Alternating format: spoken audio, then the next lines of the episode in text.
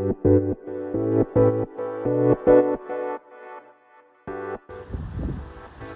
い、えー、皆さんこんにちは。ボンジュー、え、この配信では HEC パリス MB 留学費と題して、えー、フランスの経済学院のリアルやパリの日々の暮らしを発信していきたいと思います。はい、ということで皆さんいかがお過ごしでしょうか？はい、えー、前回の収録から少しねあの日が空いてしまったかなと思いますが、えー、変わらず元気に過ごしております。はい、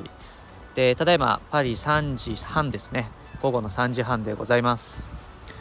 でもうパリですね、あのー、夏終わりました。はい。あのー、寒いです。今、長袖長ズボンですけど、寒いです。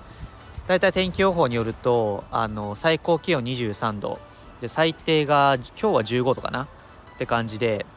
なんかね、もう夏終わっちゃいましたね。はい。結構そのヨーロッパに駐在してたあの知り合いがですねみんなこう夏はあの唯一あの夜まで日が出ていて過ごしやすいからいろんなとこ行きなねって結構ねいろんな人が言ってくれるんですけれどもこの夏が本当に短いと皆さん言っていて自分もねこれパリ着いて今3週間ですけれどもあもうそろそろ夏終わるなみたいな、まあ、なんかそんな天候でございます。なんかね先週まではすごいあの天気良かったんですけどなんか今週ほぼ毎日雨であの普通に寒いって感じですね。はい。でまあね最近その配信滞ってたんですけどもまあその間もですね結構いろんなところ行ってましてあのベルサイユ宮殿行ったり、まあ、オペラガルニ行ったり、まあ、あとね少し前に話したイマーシブの美術館がすごいって言ったじゃないですか。アトリエ・デ・ルミエールですね。なんかそれのなんかグランパレ版があってあのミシャ。ミシャのイマーシブの美術館が今ちょうどやってましてバスティーユに行ってたりしました。はい、でもちろんねあの毎日勉強といいますかフランス語も毎日勉強していますし学校から大量にメールが来るのでまあなんかそれでやんなくちゃいけないことやったりもしておりますというところで日々過ごしてます。で、まあ、今日のねタイトルにもあるんですけれども、えー、昨日初めてフランスでアペロに行ってきました。えーまあ、初めてねあのアシュセのグローバルの同級生と、まあ、飲み会に行ってきましたというお話です。でアペロってあの自分まあなんか単語だけ聞いたことあったんですけどあの実際やるの初めてだったんですが、まあ、なんかフランスの文化であの食事をする前にその食前酒みたいな形でそのみんなで食事前に友達とか家族でお酒を飲みながら語らいましょうみたいな団らんしましょうみたいな文化のことをアペロというそうです。でまあなんかこうアシュセのグローバルのそのコミュニティがね WhatsApp にありまして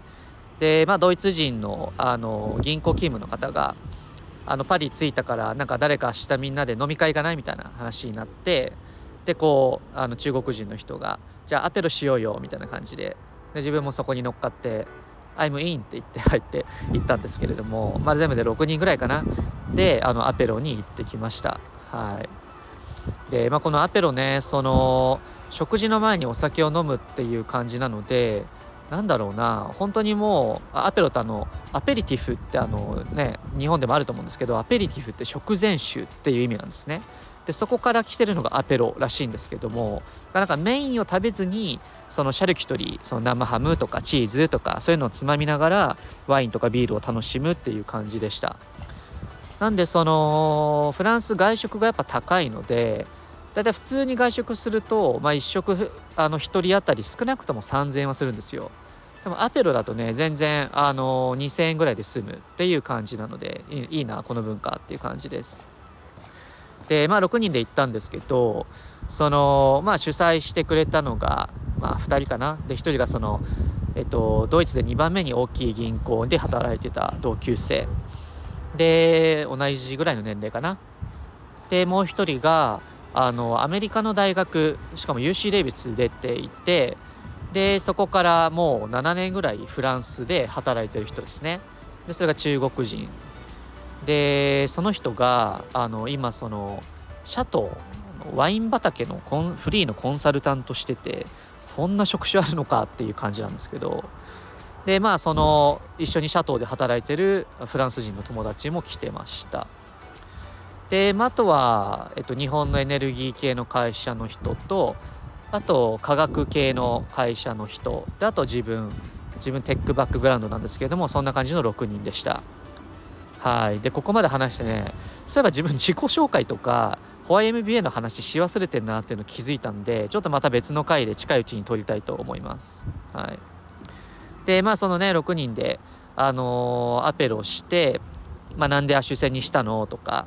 まあ、なんでそのね出身の国出て今フランスにいるのとか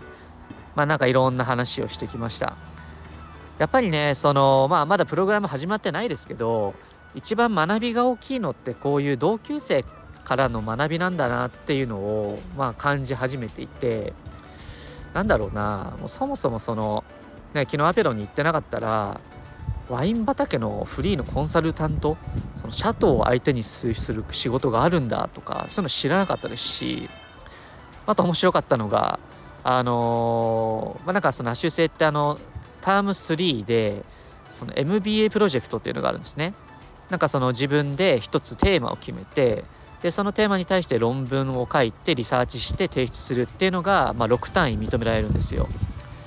でそこであの、まあ、自分そのラグジュアリーブランディング系をやるかあとノンアルコールワイン系をやるかどうしようかなって悩んでたんですよ。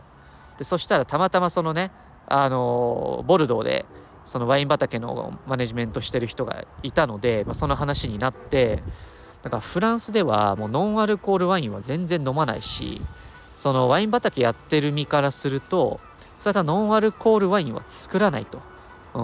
なんかそういう概念がそもそもないみたいなそんな話されてで一方、まあ、これねあのオーディエンス日本の方多いと思うんですけどノンアルコールワインとかノンアルコールビールとかあと最近だとあの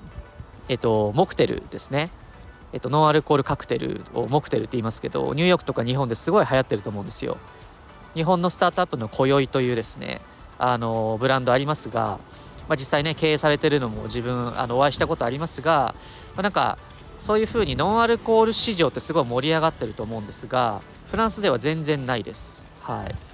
なので、その中国人のことすごい盛り上がって、あの一緒にちょっとアジア市場にあのそういうのやってみようかみたいな話にもなっていたりします。はい、もしかしたらね授業であの実際そういうリサーチをして、コラボレーションしてアジア向けにやってみるみたいな、まあ、そんなことをあのやる未来が1年後ぐらいに待ってるかもしれません。はい、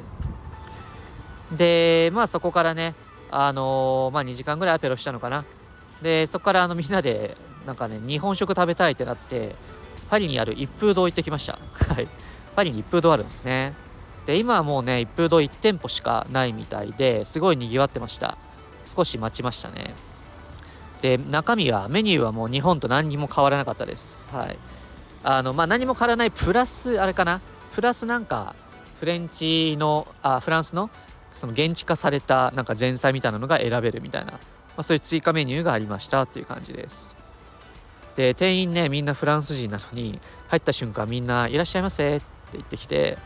であのラーメン食べ終わる時に「替え玉どうです?」って聞いてきて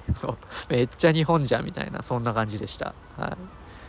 でちなみにこのね一風堂の、あの社長はナッシュ製の MBA の卒業生でございます、はい、先日ね自分もアルムナイであのご挨拶させていただきました。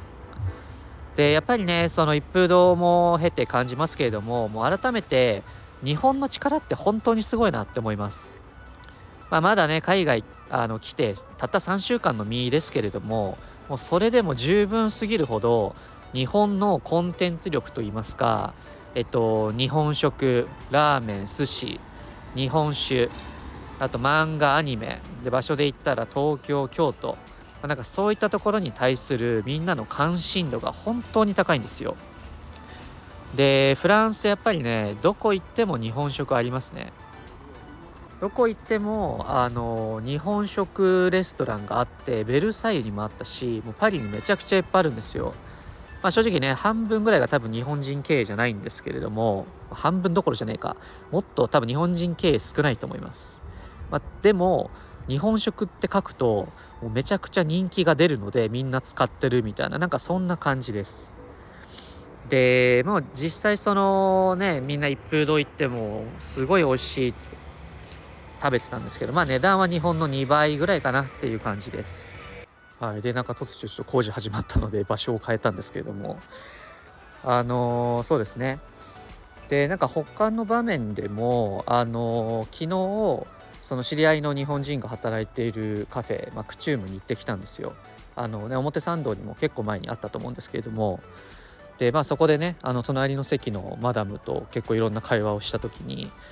まあこう、まあ、フランスでね学生するんだみたいな話して。でたまたまね修正の、あのトートバッグ持ってたのであのここ行くんだってって見せたら あのまたすごいとてもいい反応してくださいまして。ああ出世私もそのトートバッグ持って私ここ行くんだって言いたいわみたいな。若干皮肉みたいな。まあねそんな感じであの笑ってあの過ごしてましたけれどもやっぱりねこの亜種性の威力そして日本の威力っていうのが本当にすごいなっていう感じです。はい。まあ、別にね自分はそこに乗っかってるだけで何もしてないんですけれどもやっぱりこう世界に出て初めて日本の良さないしは強みっていうのを再認識できるので、まあ、当たり前の話してるかもしれないですけれども、まあ、こうやってね日本を改めてメタ認知するあのいい機会になっているなというのを感じます。はいまあ、たったねあの6人でアペロしただけで、まあ、これほどあの視野が広がっているのであの同級生全部で160人ぐらいねいるのでまたこれからどんどんあの深い対話をしていきたいなと思っております。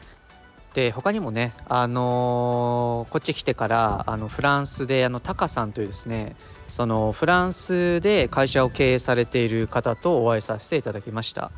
でまあねあのフランス関連の日本の方は結構ツイートを見てる方多いんじゃないかなと思うんですけれどもあのフランスの、えっと、シンクタンクというところで、まあ、主にヨーロッパのカンファレンスとかですね、まあ、そういったレポートを上げていたりあとその日本やフランスの進出のコンサルティングをするような会社を経営されている方です。でその方に会いにですねあのギャラリー・ラファイエットがあるそのラファイエット通りにある WeWork にあの遊びに行ってきましたで、まあ、やっぱりそこでもねいろんな話タカさんとさせていただいてあの WeWork 案内していただいたんですけれどもやっぱりその日本とフランスの間の情報ってやっぱ全然リンクされてないなっていう感じで、まあ、こっちの面白い情報は全然日本に伝わっていないしなんか日本の現状はフランス側に全然伝える術がないっていう感じなので、うんまあ、なんかその2人でねそのこういったフランスのスタートアップのトレンドとかをしっかりお互い発信していきたいねという話をしていました。でこの WeWork あの、まあ、日本の六本木の WeWork 以上にでかいです、はい、しかもめちゃくちゃ綺麗でした。もう本当にねフランスの建築がもうそのまま使われてるっていう感じでもう天井もすごい綺麗でしたしあともの地下まであの続いていて地下は本当にカフェになっているんですよね。で朝行ってきたんですけれども本当に多くのスタートアップでにぎわっておりました。でこんな感じでそのスタートアップコミュニティにもあのこれからねどんどん顔を出していきたいなと思っていてあの、まあ、スタートアップ経営者フランスに住んでるタカさんと一緒に、まあ、この主戦のコミュニティも巻き込んで一緒にやっていきたいなと思っております。はい、タカさんありがとうございました。はいということでえー、あさってから今度はブロワ城に行ってきます。ブロワ城とあとシャンボール城かな。はい。なので、あの、ロワール地方というところに行ってまいりたいと思いますけれども、はいまたフランスのね、えー、いろんなところの文化を発信していきたいなと思っております。はい今日はそんな感じです。バイバーイ。